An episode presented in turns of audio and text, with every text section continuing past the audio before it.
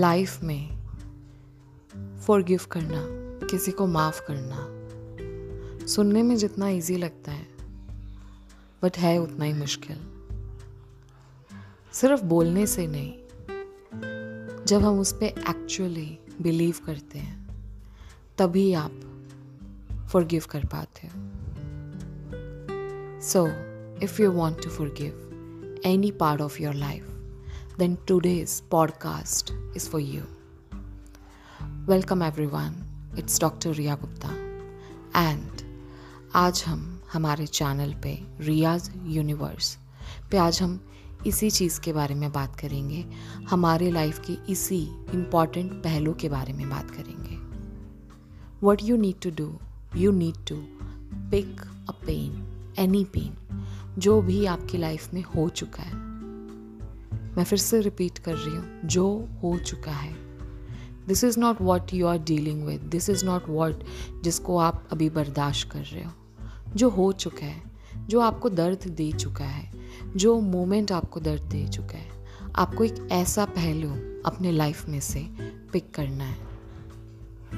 But उससे पहले मैं एक बहुत इंटरेस्टिंग बात आपके साथ शेयर करना चाहती हूँ कि आज मैं फॉरगिवनेस की क्यों बात कर रही हूँ? Why I am not talking about karma कि पिछले कुछ दिनों से I was constantly talking about karma कि हमें ये करना चाहिए।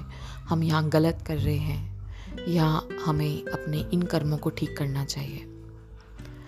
तो आपको एक बहुत प्यारी सी, एक छोटी सी स्टोरी बताती हूँ। मैं एक बार ऐसी कहीं घूमने गई। वहाँ पे क्रिस्टल की शॉप थी। एंड जो उस क्रिस्टल का क्रिस्टल शॉप का जो मालिक था ना ही use to sell so many kind of meditation stones और काफ़ी स्टोन्स ऐसे थे, जिनके ऊपर ना स्पेशल कुछ वर्ड्स लिखे हुए थे. Like courage gratitude believe kindness wonder forgive expect miracles magic goddess और भी पता नहीं, बहुत प्यारे प्यारे वर्ड्स तो मुझे भी बहुत अच्छा लगा। I was also attracted toward it मैं भी कुछ क्रिस्टल परचेज करना चाहती थी। तो वहाँ पे जब मैंने शॉपकीपर से पूछा कि मैक्सिमम आपके कौन से क्रिस्टल सेल होते हैं और कौन से नहीं तो उन्होंने बोला कि सारे क्रिस्टल सेल होते हैं, क्योंकि ये क्रिस्टल्स ऐसे हैं जो लोग ना अपने घर में जगह जगह पे कहीं रखते हैं। तो these crystal share with you a reminder कि हमें अपनी लाइफ में क्या चाहिए, हम क्या पाना चाहते हैं, कौन सी एनर्जी को अट्रैक्ट करना चाहते हैं। बट जो एक क्रिस्टल है, जिसके ऊपर फॉरगिव लिखा हुआ है, वो कोई नहीं खरीदता। चाहे मैं उसका प्राइस फिफ्टी परसेंट ऑफ़ कर दूँ या कोई स्पेशल ऑफ़र भी होगा तो लोग ना उसे थोड़ा डिनाई करते हैं, उससे दूर रहते हैं या वो ख़रीदते ही नहीं है या उनका इंटरेस्ट नहीं आता। तो उस टाइम मुझे ये समझ में लगा कि हो क्या रहा है। We all want to move on in our life हम अपनी लाइफ में आगे बढ़ना चाहते हैं।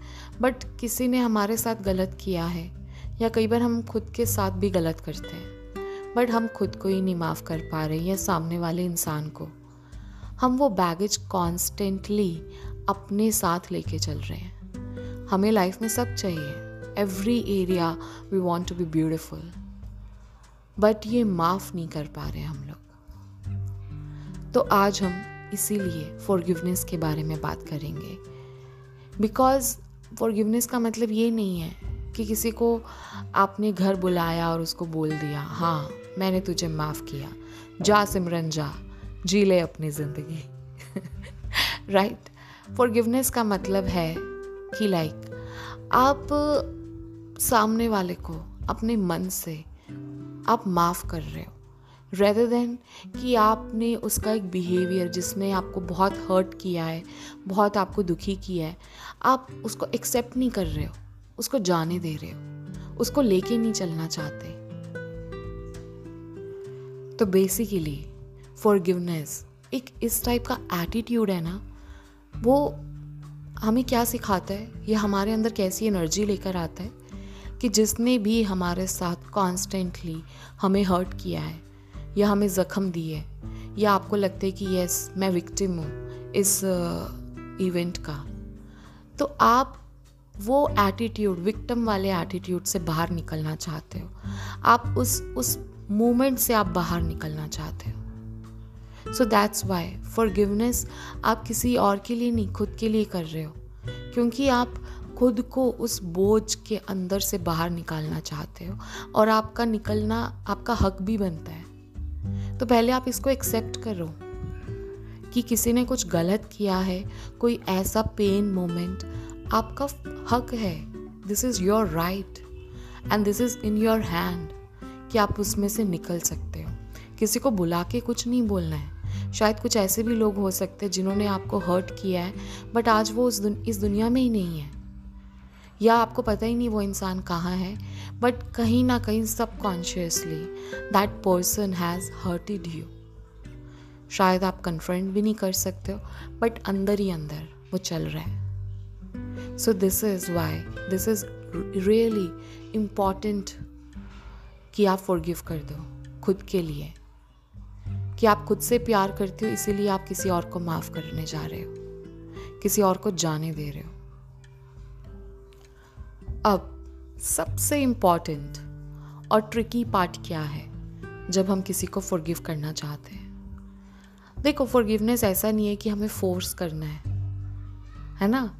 धक्का लगाना है कि नहीं नहीं, बस हो गया, मैंने फॉरगिव कर दिया है। या ये ऐसा भी नहीं है कि आप कॉन्स्टेंटली डिनाइल करते रहो, नहीं नहीं, हो गया है, बस ठीक है ना, मैंने फॉरगिव कर दिया, अब मुझे कोई चीज़ें परेशान नहीं करेगी। पहले आपको क्या करना है? जो आपने एक इवेंट पिक किया है, एक पेन मोमेंट को पिक किया है, जो मैंने आज के एपिसोड के स्टार्टिंग में ही आपको बोला था। You need to pick any one pain moment उसको एग्जामिन करना है पहले। पहले उसकी ना ओनरशिप को लो कि यस ये हुआ है मेरे साथ। मैं भी उतना भागीदार हूँ। क्यों आप भागीदार हो? क्योंकि आपने होने दिया खुद के साथ। Claim the ownership of your wounds तभी आप आगे मूव ऑन कर पाओगे. And what you need to do right now take a pen and paper एक पेपर और पेन आप ले लीजिए. और ये एक्टिविटी फॉरगिवनेस की शुरू करने से पहले I want you to write down an affirmation the affirmation of truth एक आप लिखना शुरू करें. I am entitled to speak from my heart. I am entitled to speak from my heart and express my feelings. And express my feelings. I am developing integrity every time I speak my truth. I am developing integrity every tea, every time I speak my truth. जिन्हें नहीं समझ में आ रहा है so don't worry मैं description box में ये अफर्मेशन लिख दूँगी आपके लिए। कि आप वहाँ से पढ़ के उसे समझिए और लिखिए। तो सबसे पहले हमने अफर्मेशन लिखा। Okay now what you need to do जो भी आपने एक पेन मोमेंट आपने पिक किया है आपको उस पेपर पे नीचे सबके नाम लिखने हैं। You have to write it down the names उन सबके आपको नाम लिखने हैं, जिन्होंने आपको दुख दिया है।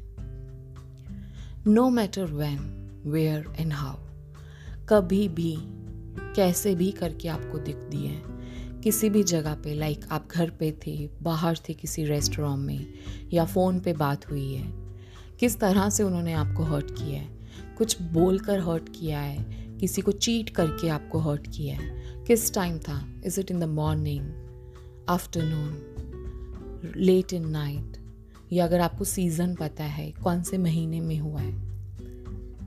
वो सब चीज़ें लिखो आप। चाहे वो एक बहुत बड़ा इवेंट हो सकता है, या कोई छोटा सा स्मॉल ग्रज हो सकता है, आप दोनों के बीच में कुछ भी है।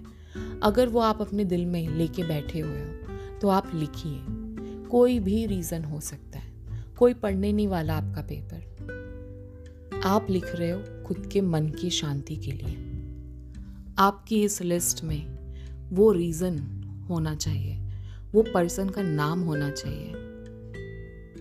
Everything has to be written on this piece of paper या आप इसको लिस्ट बोलें। अगर इस लिस्ट को आप थोड़ा और स्पेसिफिक बनाना चाहते हो so if you have the time कि शाम को पाँच बजे ये हुआ था।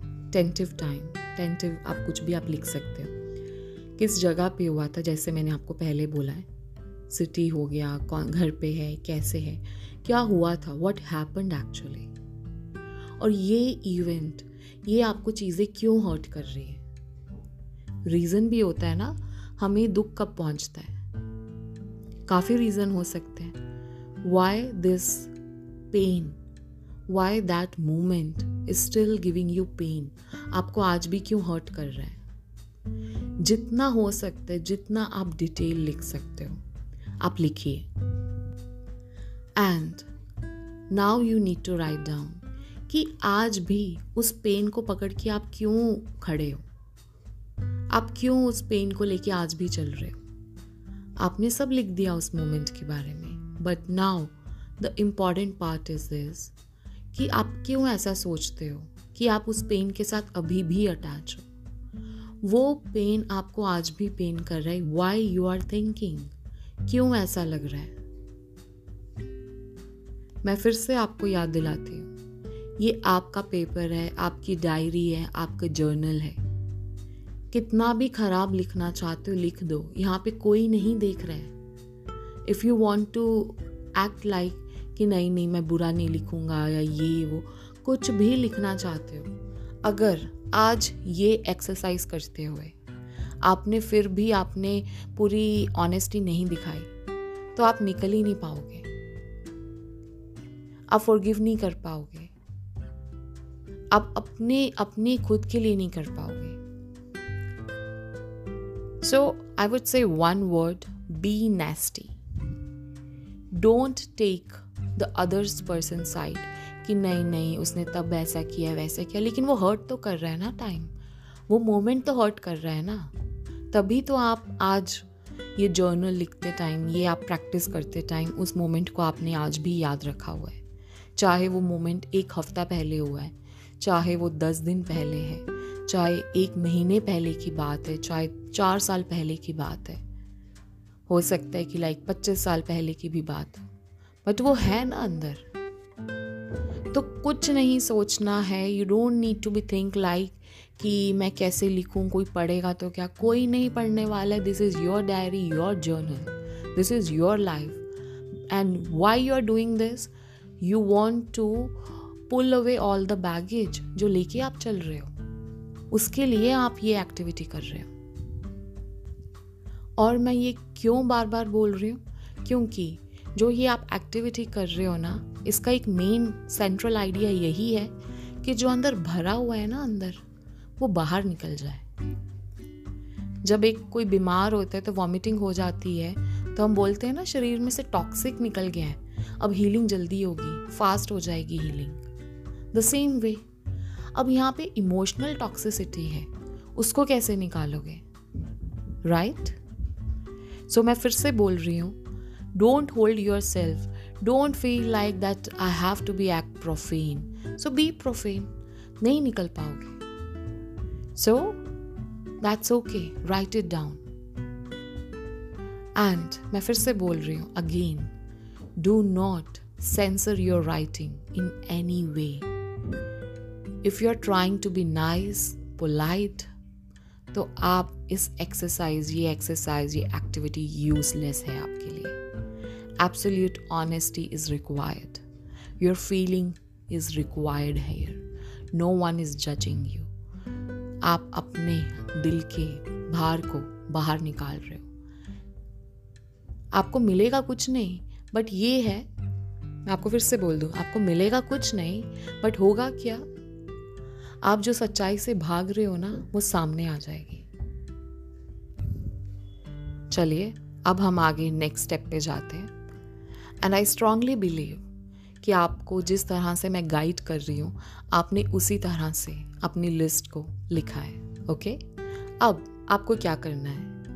Now you have to read this list ये पूरी लिस्ट या पेपर या जर्नल जर्नल आपका, उसको आप पढ़िए।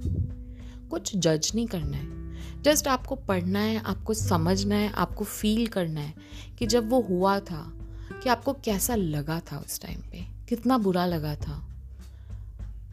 Why it's still hurting you what exactly happen at that moment so जब आप ये पढ़ोगे ना तो ज़ोर से पढ़ना है। ऐसे नहीं कि मन में, वो फिर से मन में रह जाएगा।